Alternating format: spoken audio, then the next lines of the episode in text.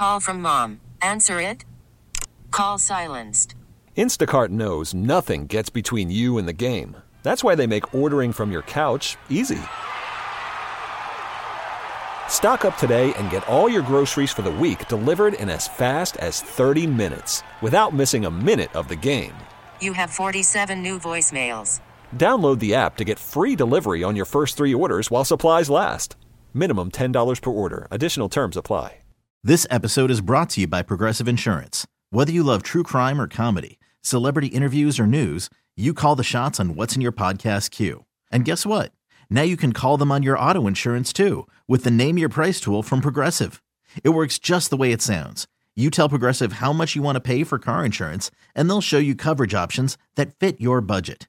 Get your quote today at progressive.com to join the over 28 million drivers who trust Progressive. Progressive Casualty Insurance Company and Affiliates. Price and coverage match limited by state law. Good evening, everybody. How y'all doing? Hope you guys are starting the week off well.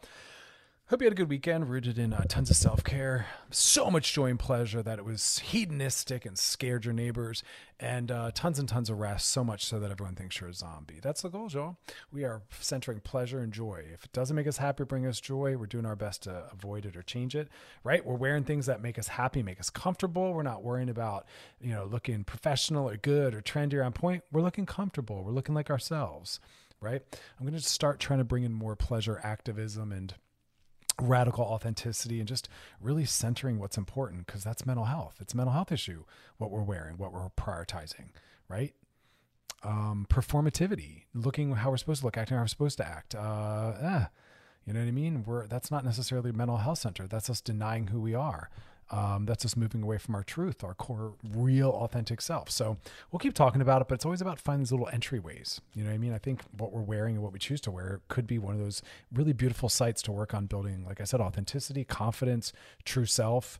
Um, yeah, all right, I want to get in some news.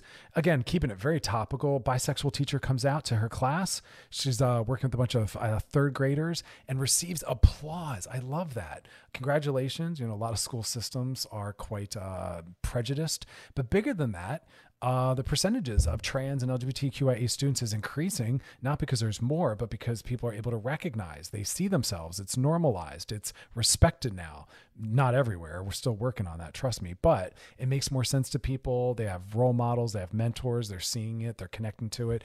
There'd be more gay trans people alive now um, had these systems been as good as they're starting to get. You know what I mean? Representation, inclusion, empowerment. We got a long way to go.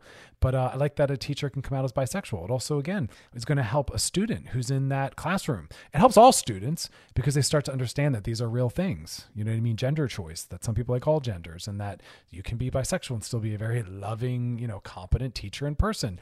But also, what if there's someone in the class that identifies in the community? You might be a role model. You're a guide. You're, that's that's the work. That's the work. I love that. Um, also, I was looking at an article on people who uh, plan on wearing masks forever. Look, y'all, I'm sort of one of those people. I've talked about a little bit before. I wouldn't mind all servers. I know you all hate me for this one wearing a mask so they're not breathing over my food. I've learned through COVID and all the education I've done and keeping up with everything on uh, a little bit of how viruses and bacteria are transferred and how common they are. And I used to get sick all the time. So I'm washing my hands more, cleaning surfaces more. But um, I, might be taking more space from people. I told you I might not be doing handshaking anymore. I might be one of those people that's like, sorry, I don't shake. I don't want your dirty hand in my hand. I don't want your dirty hand on my dirty hand. Like that's gross to me. I touch my face a lot. Like I don't need to do that to say hello. I'm not trying to be professional. I'm not trying to be etiquette based. I'm trying to be honest and mental health centered. And I don't want your hand in my hand. You know what I mean? That never really felt good to me. Uh, also felt a little too broy and toxic masculinity. You know what I mean? Like you had to really go for a good handshake. How about you just treat me well because I'm a person and not based on my grip? You know what I mean? Um, but anyway, people plan on wearing masks forever. I could see myself wearing a mask uh, when in crowded places. Yeah. I hope it gets normalized. I want that to be available to people that never felt as confident doing so prior, you know, and now moving forward will. Uh, they'll take care of themselves. It's all about feeling safe. And again, who knows what's going on with this? I keep seeing the booster shots we're going to need in six months. We'll be getting a shot every year in general. Like, get, get real comfortable with those masks. Also, I thought this was really interesting. We've we've heard a lot of stories of this. Uh, people aren't getting their needs met. Uh, minimum wage should be right now twenty three dollars if the minimum wage was adjusted with true inflation, but instead it's about seven in some places, which is not providing you know a living wage. And then there's restaurants and companies that are saying, "Sorry, we're under and we're understaffed. People don't want to work anymore." No, it's that people know their worth and they want to make the money that they deserve, and they're no long they're no longer going to be you know willing to be underpaid. So another story came out about someone uh, who quit medicine. Uh, a British healthcare worker left his six-year job as a medical assistant to pursue OnlyFans full time. Why? Well, he was only offered a 1% raise otherwise and really bad healthcare. Now he's on OnlyFans making hundreds of thousands of dollars every month, way more by three, three times. He's making three times as much and um, is enjoying himself. so like, and I was talking about that on another show. More and more people are getting into you know erotic based labor and uh, OnlyFans, and so we're gonna see it's gonna get normalized. We have to get more familiar with that. But I appreciate that. Look, a lot of jobs, ex, you know, exploit individuals. They require exploited labor and underpaying people in order to sustain themselves. Well, you know, that's not that's not flying anymore with individuals. You know what I mean? And finally, we'll wrap up with some good news. Uh, this came out last week. I'd been meaning to bring this up. Kellogg's, I love this. They launched heart shaped rainbow pride cereal covered in edible glitter. that sounds a little scary to me. Uh, the box seems odd, but I think it's they're going with current trends with font size and whatnot. Like the box just looks odd to me, but I love it. Kellogg's awesome. That's fighting the good fight, normalizing, putting smiles on people's faces, and also upsetting a lot of bigots and people that are prejudiced and homophobic. So I'm here for that. But uh, support them back. So get your Kellogg's uh, heart shaped rainbow pride cereal. It's that box though. All right, y'all. Coming up next, we're going to be talking about how to plan the perfect date night, why it's important, and then talking to kids about your creative, diverse relational style. Stick around. You're listening to Loveline with Dr. Chris on the new channel Q and on Odyssey. All right, we're back and we're talking about date night. Listen, life keeps us very busy. One thing I'll say over and over is doesn't matter how you want it to be, doesn't matter what you think, doesn't matter what you feel, whatever you don't make a priority will not feel like a priority. People have to come first. They have to come before our hobbies, our jobs. You got to put your family first. Uh, not everyone's in a position where they can set the necessary boundaries. So date nights are part of what we build in to symbolically and literally, right? put your partner in your relationship first. Uh, I want people to participate in every component of their life. We have multiple identities. All of them need engagement, right? We talk all the time about toxic forms of relational norms and values, toxic forms of marriage, toxic forms of monogamy. And those are forms where uh, people don't support you engaging in every element. And I want people to have time with friends, just with their friends. Yeah, we need we need a night out or, or day with our friends. We need family time and then we need romance time where it's just couples. Now, if you're poly and you have multiple committed ongoing relationships, uh, it's going to be a little more difficult. And that's why polyamory, having again multiple ongoing relationships, it requires a lot of scheduling, hitting that calendar, getting that shared Google calendar going. Um, so again, remember, whatever we put first feels first. Whatever we put last feels last. And I've had to say to some people in therapy, you can both, you cannot have both that job that you drive hours and hours to commute to that has, you know, no boundaries and is ongoing and also a happy marriage. You can't have both. But I don't ever want a partner to have to feel second or third um, there's other people that will prioritize them. And so again, date nights are a way that we start to establish like you're important to me. I'm going to carve out the time every single week. We've talked about some of the components. It should be at least two hours and it should be at least every single week. And it should just be about you and your partner. And like I said, if you're in more than one relationship, you're going to have to figure that out. it's a lot of scheduling. So, looking at a couple of pieces of research, date nights can improve relationships, quality, and satisfaction. Awesome, kind of know that. People are people who are motivated to nurture their relationship tend to plan date nights. Yes, but they have to focus on excitement and self expansion. We'll talk about what self expansion means later. Um, but those create closeness. Even ready for this? The research shows even up to about a week later and that's the point is it's an investment. Think of it as terms of banking. You put money away so that it's there later at other times when you need it. That kind of closeness that lasts for at least a week after is what will help you through some rough patches or difficult distant times right? It's an investment we make for other times when we really need to rely upon that investment. Um, but again, they have to be exciting. And again, we'll talk about what this self expansion piece means. Um, but again, make it make it make it something. It's not something you phone in. Intention matters. Uh, intention uh, powerfully, powerfully, powerfully, powerfully matters. So what I liked about the research is man, they got real specific and real deep, but they were talking about this self expansive piece. And basically was saying like if you create experiences, it's always experiential, where you you and or you and your partner feel challenged, where your mind or your experiences broaden or expanded, that's gonna have more of an impact. This piece of like learning together. Um, and also like they keep using this word, they keep putting in quotes to really highlight it, exciting Otherwise, it doesn't create a sense of closeness. And there's something really powerful about going out and experiencing new things together, you know? And I love that. And that's that expansive expansion piece. You're pushing on the boundaries and the norms and even the comfort of what you and your partner do. Again, a lot of people really get lazy and they think that couple time is just, well, I'll see when I get home. And it's like, mm, well, then it feels as flat as that statement feels when you hear it. you know what I mean? Or yeah, we'll do something this weekend at some point. Yeah, no, that that sounds neither exciting and most likely will not be bonding. It's two bodies just in proximity bumping into each other does not a date night make. You know what I mean? And we usually want it so simple. Um, and we're to talk about some of the things you can do, but again, those are the big pieces. If it can be challenging, that's important, but it also has to have some level of excitement. But that makes sense to me. Um, and it, it it definitely gets harder the longer we're in a relationship right? Because again, remember, what we usually seek most is familiarity and comfort. But that sucks the life and the excitement and the novelty and the newness out of a relationship or a marriage. Isn't that interesting? That which we need out of fear and anxiety, familiarity, comfort, routine, habit, is the exact same thing that will work against us. And this is a way to kind of balance that. We talk about that in terms of romance and sexuality as well. That newness and novelty are what are most exciting on any level for any topic, right? But again, we tend to give up on that. And that's why we talk about, um, maybe we'll talk about it when we come back so I can really like kind of flush it out.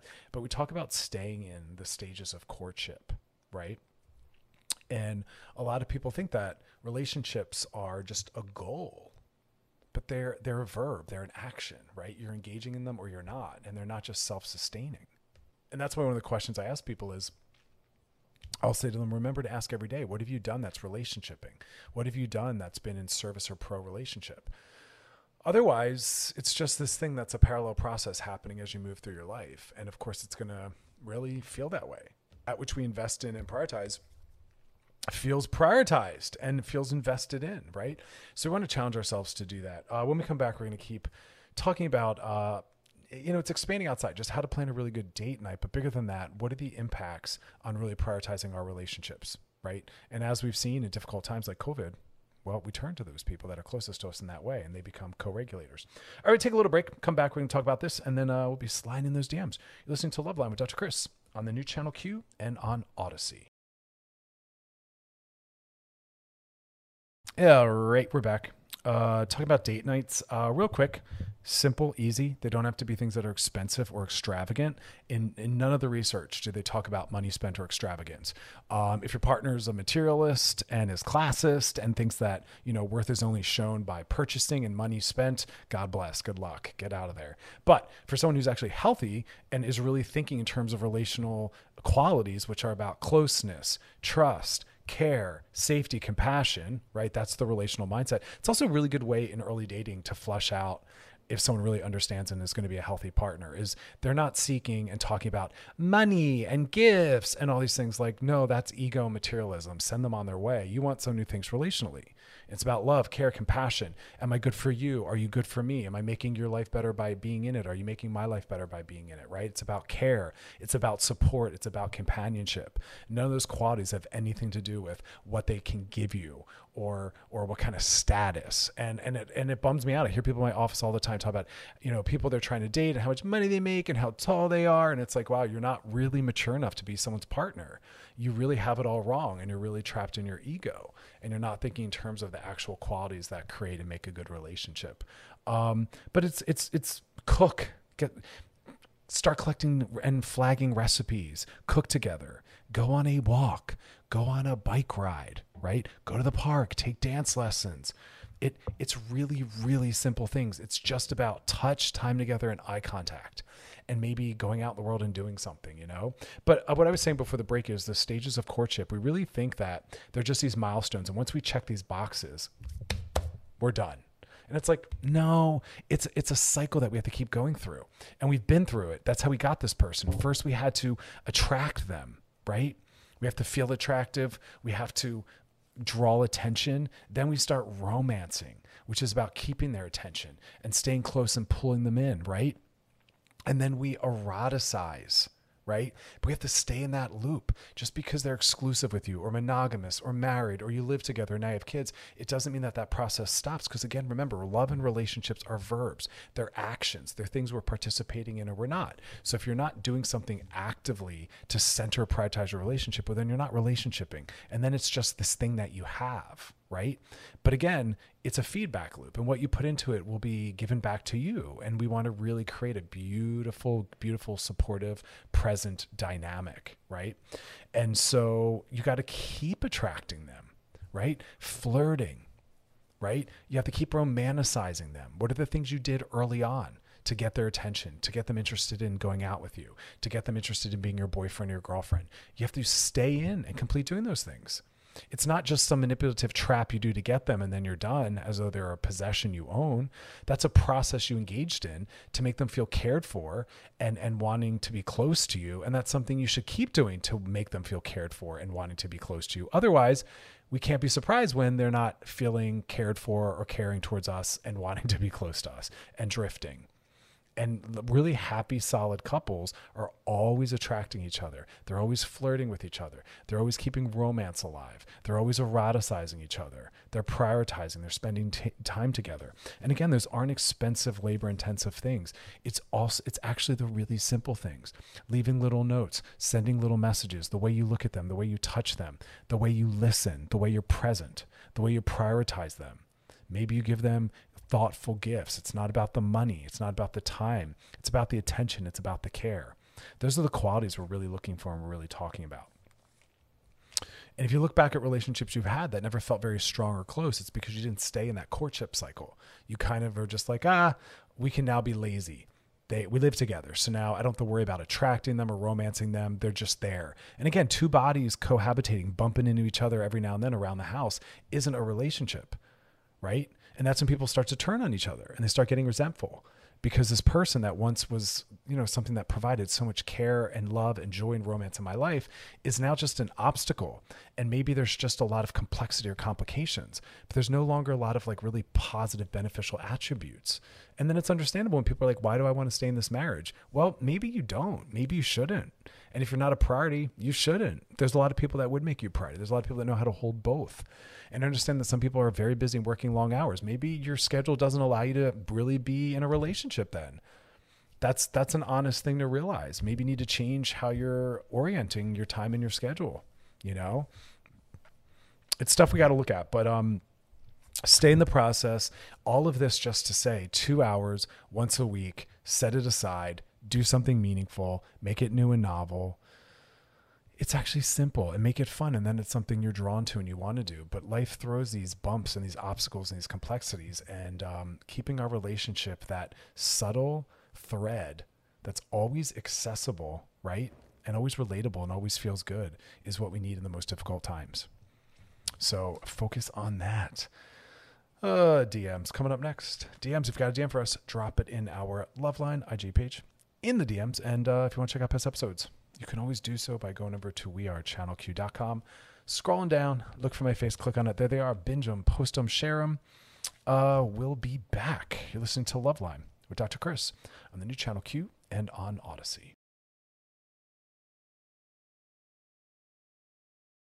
All right, we're back. Uh, looking at a New York Times article. Ready for this one? I love headlines.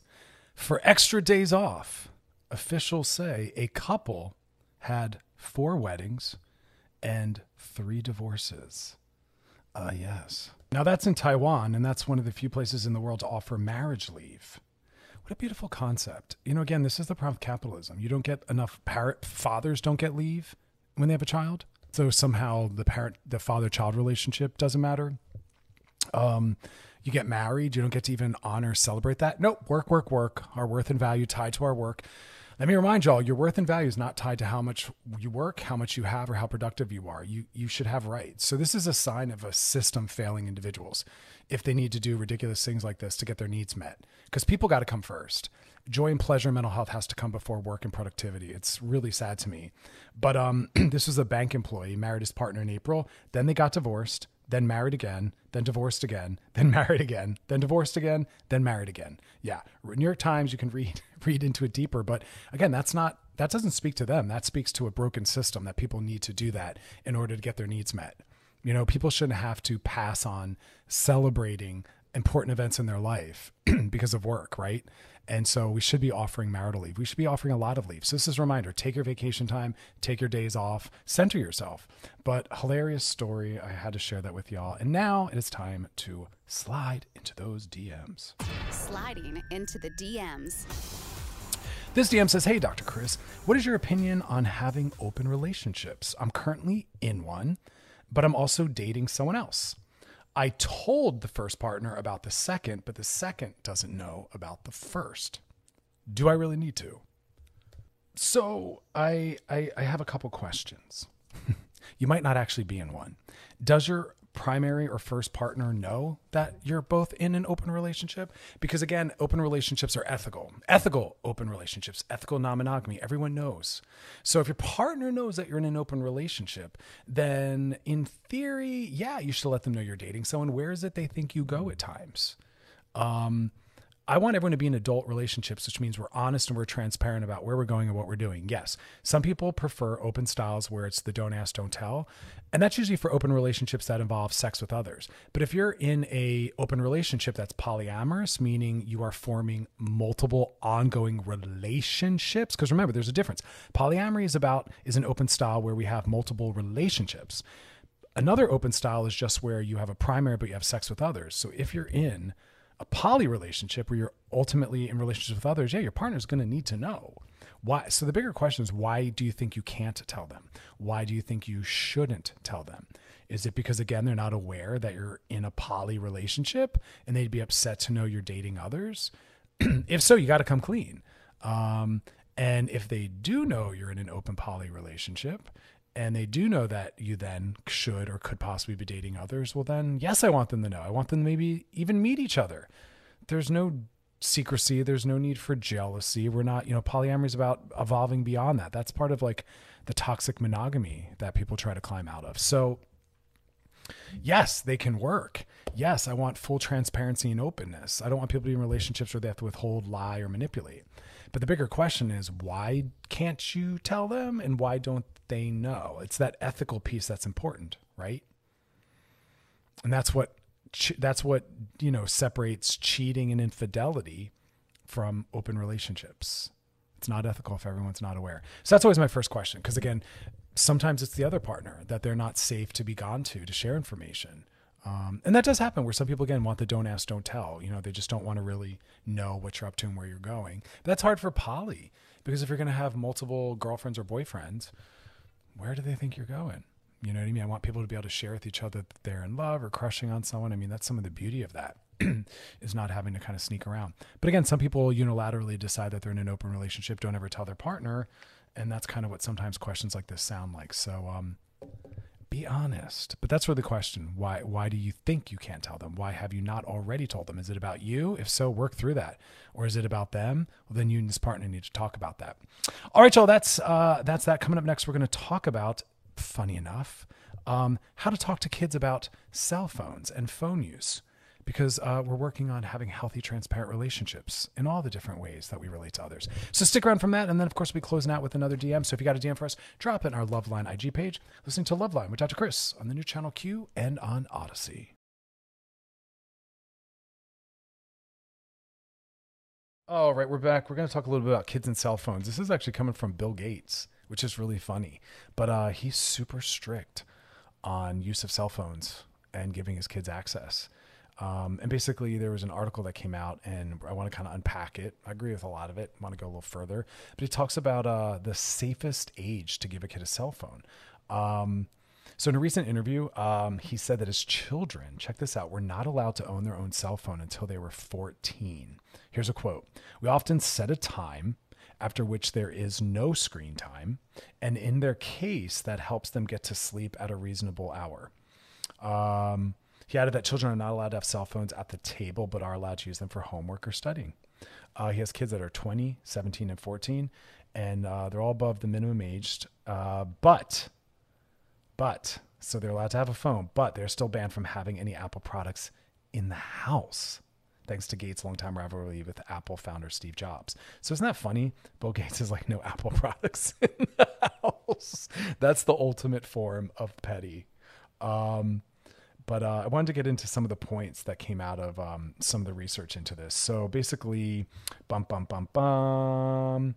Okay, so we're acknowledging that every ch- child is developmentally somewhere different, maybe than the peers. And so part of parenting is really being present to what your specific child needs. And uh, you might have more than one child, and each one might have different needs. But again, part of parenting is understand that everyone is going to need something different. People need accommodations. So here's a, couple of the basic things. So they say no two kids are the same. We get it. There's no magic number. We get it. A kid's age is not as important as his or her own responsibility or maturity level. And I and I love that in terms of anything. I don't care how old someone is. Let's talk about maturity level. We're talking about things like cell phone use um, and developmental milestones. Uh, so now PBS is jumping in. So PBS provide a list of questions parents should ask and answer before giving out their cell phone. I thought that these were like really reasonable and actually kind of insightful. So the first one is how independent are your kids? Right. Um, and do your children need to be in touch for safety reasons or social ones? And I like that one, right? Is it about safety or is it about socialization? Because those are going to switch it. Sometimes you might give a kid who's a little bit younger a cell phone as needed for safety issues because they're going somewhere and you want them to be able to contact you. And then social needs is a little bit different. Yes, I want kids to be able to be at the same social level as their friends. Otherwise, a lot of stigma and ostracization can happen from that. I'm not pronouncing my words correct today. Um, they can be ostracized, but there's a distinction. And so I think it's important to look at what is the actual purpose of the cell phone you know, staying in contact with family members, or is it about socialization? And neither one's a better answer as much as it just really helps dictate maybe how long and what kind of cell phone, uh, how long the child is given access to the phone for each day, and also what kind of phone they need. Um, how responsible are they? That's another big piece. And if your child's not very responsible, then I don't know that you want to go out and get them a flashy iPhone, which is very expensive and has a lot of things that they're not necessarily going to know or need, you know, need for use. Um, Also, can they be trusted not to text during class, disturb others? Uh, is it going to be used for a movie device, music device? Um, do they need something that gives their location to and information to friends and family members? And uh, do you want to add that expense to your data plan in the first place? And I think that those are reasonable questions. Are they going to lose it? What are they using it for? And are they mature enough to follow the rules while at school and other places? You know, because a lot of schools, I don't remember. It's when I was in school, we didn't have these. So this wasn't even a debate. But I, I don't know if schools are saying you can't bring them at all. I don't know if they're saying you have to leave it in your backpack. I don't know where that lands. Maybe it's state by state or school by school. But those are the questions you want to think about. You know, is this going to be something that makes your child's life easier socially, academically? Or is it going to be something that's just going to create more problems? And then it kind of comes down to when we talk about like literacy. You know, kids have to understand the dangers and risks with using a cell phone because we also have to talk about the dangers and risks of their presence on apps. And so you need to be deeply involved in your child's life. So you are paying attention to what they're talking, who they're talking to, what they're talking about, right? And making sure that they're safe. So you have to be educated enough to talk to your kids about safety. And a lot of parents have no idea what that is because for some parents, they're not that familiar with cell phones. So you got to do some research. Don't just get a cell phone, hand it to your kid, and trust that they're going to know and understand boundaries and safety. We can now send photos, we can send videos, we can send our location, we can FaceTime. You have to understand what all these things mean. You have to understand DMs, you have to understand the, their use of the internet yeah, parenting got more complex, but this is part of it. So please don't just hand them a phone. You have to sit down and talk about all these different factors. You have to keep checking in. How are they managing safety? How are they managing people that they don't know talking to them? Are they giving out personal, private information to people? Right? Because these cell phones can be weaponized. I'm still learning all this stuff, and a lot of it is constantly changing. I can't I can't even imagine how this is going to be in a few more years when they add features that uh I'm not even familiar with because they keep adding them. They keep adding them. Uh, all right, we're gonna take a break. When we come back, we're gonna talk about five tips talking to your family about polyamory. That's right. We have a lot more poly people out there, and uh, your relationships are just as important as the monogamous people. So uh, Loveline's got your back, and then uh, we'll be sliding into those DMs. So stick around and join us. You're listening to Loveline with Dr. Chris on the new channel Q and on Odyssey.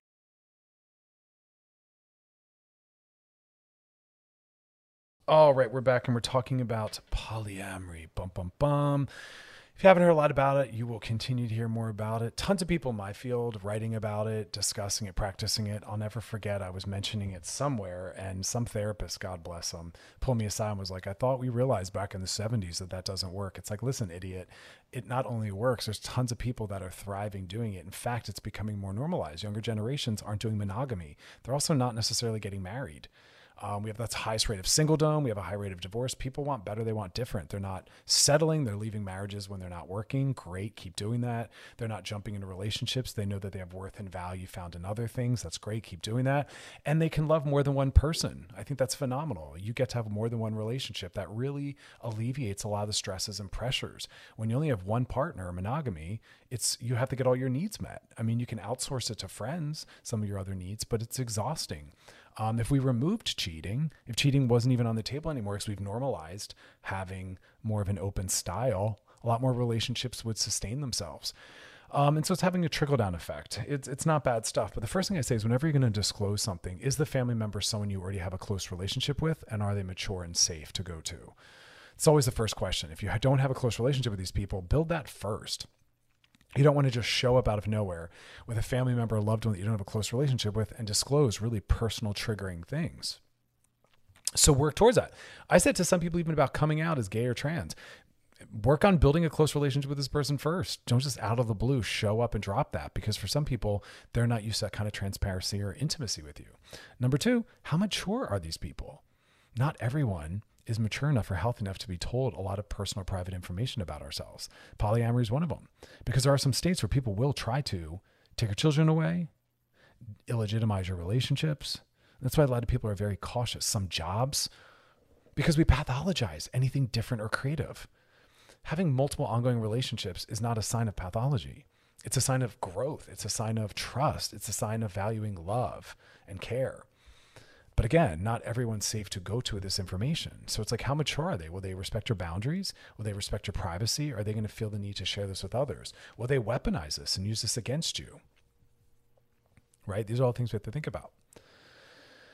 Then we move into you have to help them understand what it is you're doing because this is foreign to a lot of people. And some people think it's just about not being, you know, being afraid of commitment or afraid of intimacy. It's the opposite how how do people say that? You're actually taking on more commitment more intimacy. You have more responsibility. These are polyamory means multiple primary relationships. You date multiple people. You're in a relationship with multiple people. That is more commitment. It is about an actual relationship. It is about more intimacy more support. It's about more love. And you want to help them understand that that it's about emotional needs.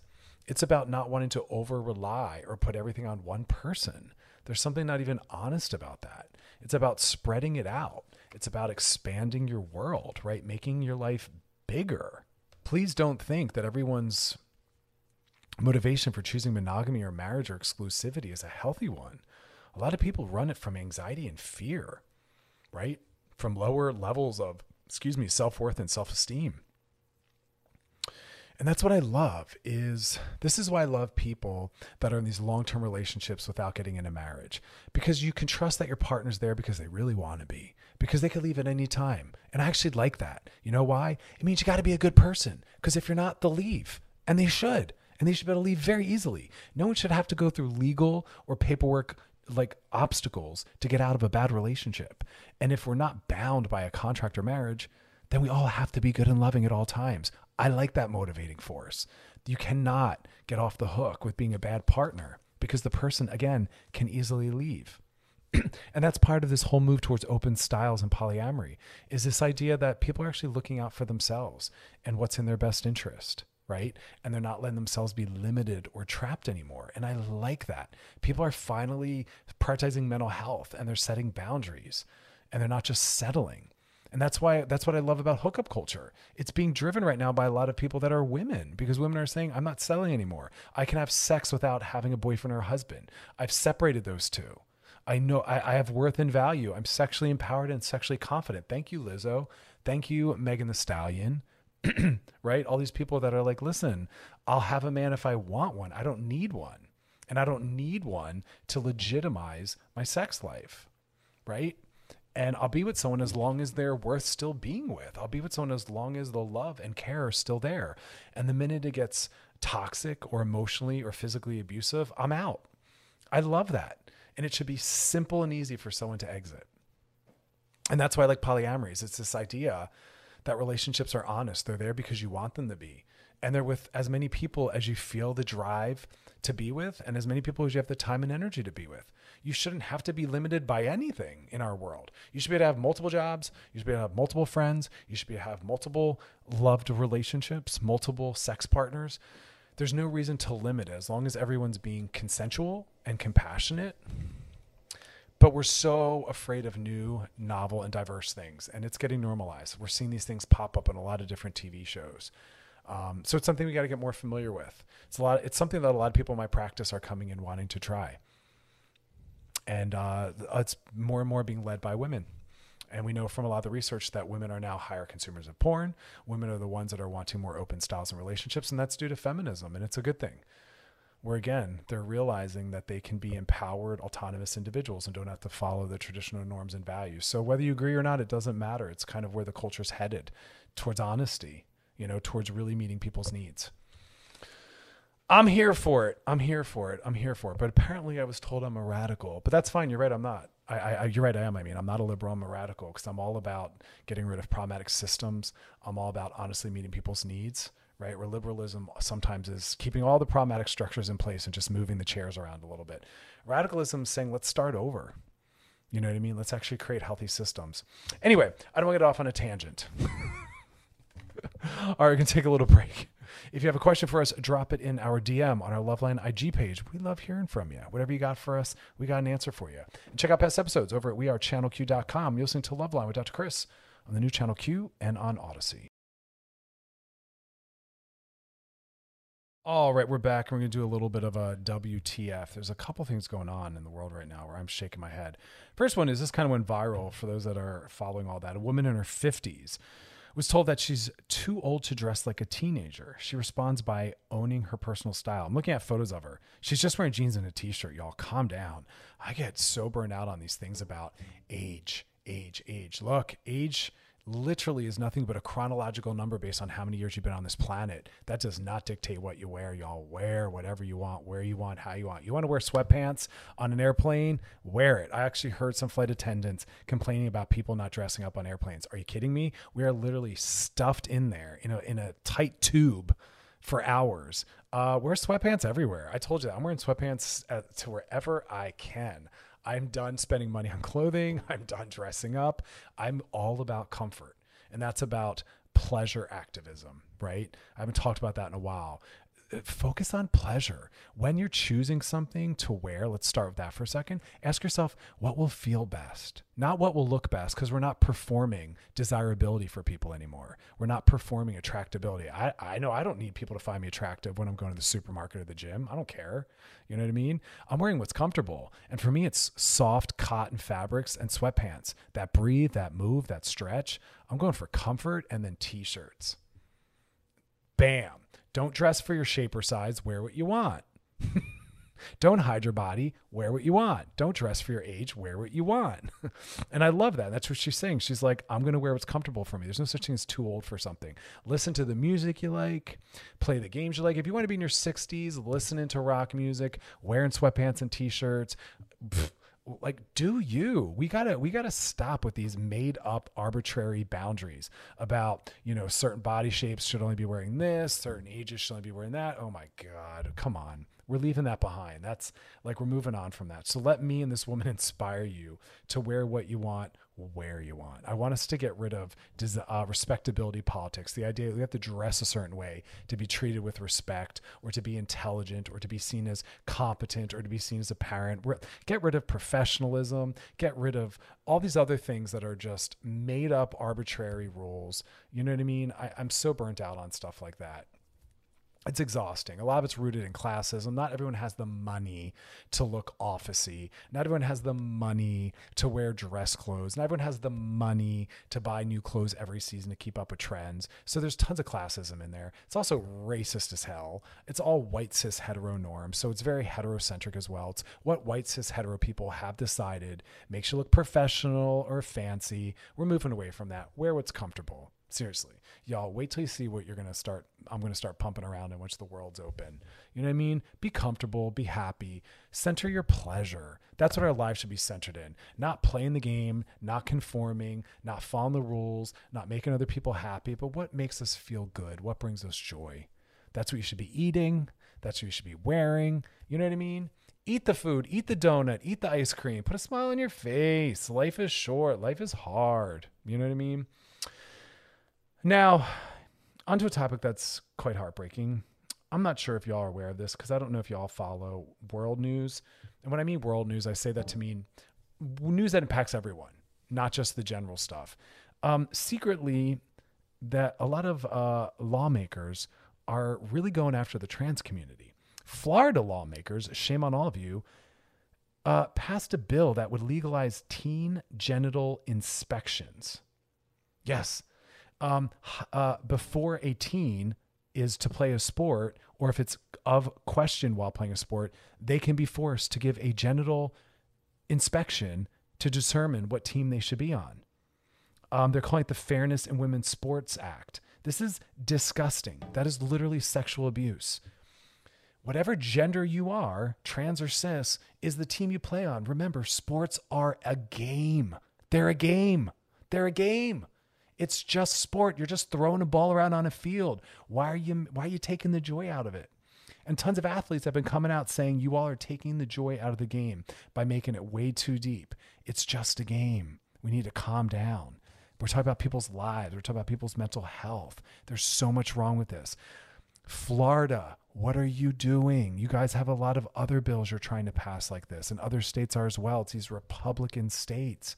I can't take it. You all are so, so victimizing. Why are you going after the trans community? And if this is news to you, start following gay and trans news. These are human beings, human beings that are worthy of support and respect. But a lot of news outward uh, networks just cover straight people news. But there's other people that are being impacted by things that are happening around us. You know what I mean? Um, I try to bring it up as often as I can but I don't always have the latest. I'm not a journalist. I'm not a news anchor. I'm a therapist. I report on things that are related to mental health only. Other shows focus on breaking news, but I try to weave this in to keep us all aware that trans rights and LGBTQIA community still need a lot of allies and supporters. So, um, step up and step in. All right, y'all, coming up next, we're going to be sliding into those DMs. So if you got a DM for us, drop it in our Loveline, IG page, whatever you're wondering about we're here. We got an answer for you. So stick around. You're listening to Loveline with Dr. Chris on the new channel Q and on Audacy.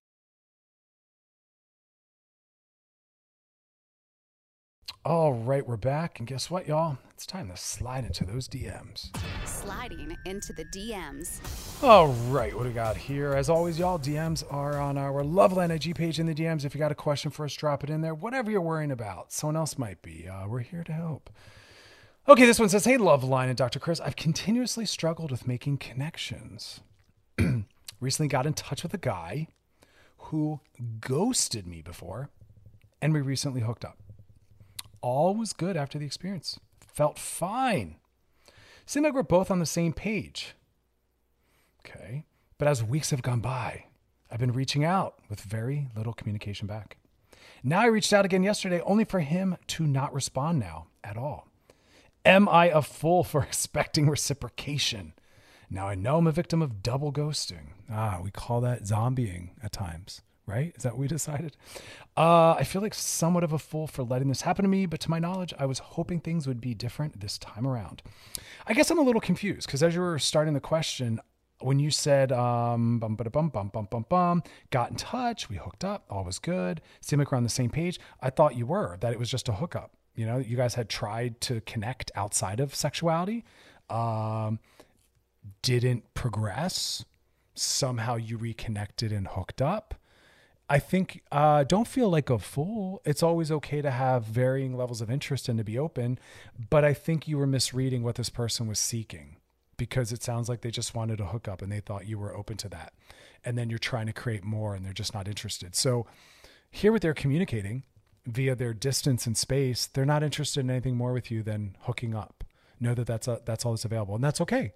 Not every relationship is supposed to be more than that. And just because sex is good and compatible doesn't mean we should seek more than that. Sometimes the problem is when we push for more, realizing that all that really was connective or compatible was this one piece. Right? More is not always better. Um, but I'm, you know, I appreciate that you who struggle to make connections, you continue to put yourself out there. I think that that's important. Um, that will serve you. I like the idea that you're open to whatever. You know, just because we, if we do want a committed romantic relationship, that does not mean we can't also at the same time be participating in hookup culture. I actually tell people to do both because while we're participating in hookup culture, that gives us the opportunity to meet someone and to, you know, assess sexual compatibility first, right? And through doing that, realize that maybe there's more to explore. You have to at some point, at some point, explore all levels of compatibility and chemistry: sexual, social, um, emotional, psychological. You can start with whatever one you want to.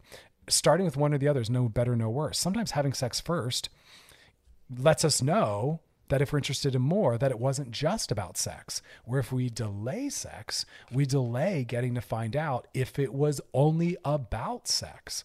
Once sex has occurred, we can see if there's more there. But either way, we have to explore all these different levels, and starting with sex is no less valid. At some point, you have to do that. I always advise that. That's part of dating, and it's okay to just want that. But some people think that if you're also participating in hookup culture, that that's somehow a sign that you're not seriously looking for more. That's not true. In fact, it is that a sign that you will do want more by participating in hookup culture. You're open to all the different entry points right? You're you're really out there. Um, so don't believe that it's one or the other. That's too much of a, a, a binary. It's all the above. Um, but keep taking care of yourself. And if you realize that you tend to misunderstand hookups and think that it's about more being available, maybe you need to ask more questions. And that might be part of your sexual dialogue, right? And consent. Um, when's last time you're tested for STDs and STIs? Is there anything I need to know of that I might come in contact with? And then you start talking about the kinds of things you're open to sexually, and you can also feed well, fold that in there. Are you open to the possibility of more, or are you just looking for sex? Ask that afterwards. Hey, it was really great having sex with you. I feel like there's a connection. Would you want to try to see if there's more, and maybe try going on a date? Be very bold. Use those words. Date. And if they're interested, they'll say, Yeah, thanks for bringing that up. And if they're not, hopefully they'll be honest and say, No, all I was looking for is sex. And then you say, Thank you, that was hot, and high five. Or maybe you'll realize, Yeah, that's cool. Now that I know it's just about that, I'm comfortable repeatedly doing that. But I think you just need better and clear boundaries and communication around who you are, what you want, what you need, and you know what's going on with them. You know, but um, yeah, stay out there. All right, y'all. That is our show. Tomorrow we'll be talking about mental health and kids, how we talk about it, as well as depression and anxiety, looking at actual causes and not just treating symptoms. And if you got a DM for us, drop in our Loveline at G page, and you can check out past episodes of Loveline over at wearechannelq.com. As always, y'all, thanks for hanging out, and you enjoy the rest of your night.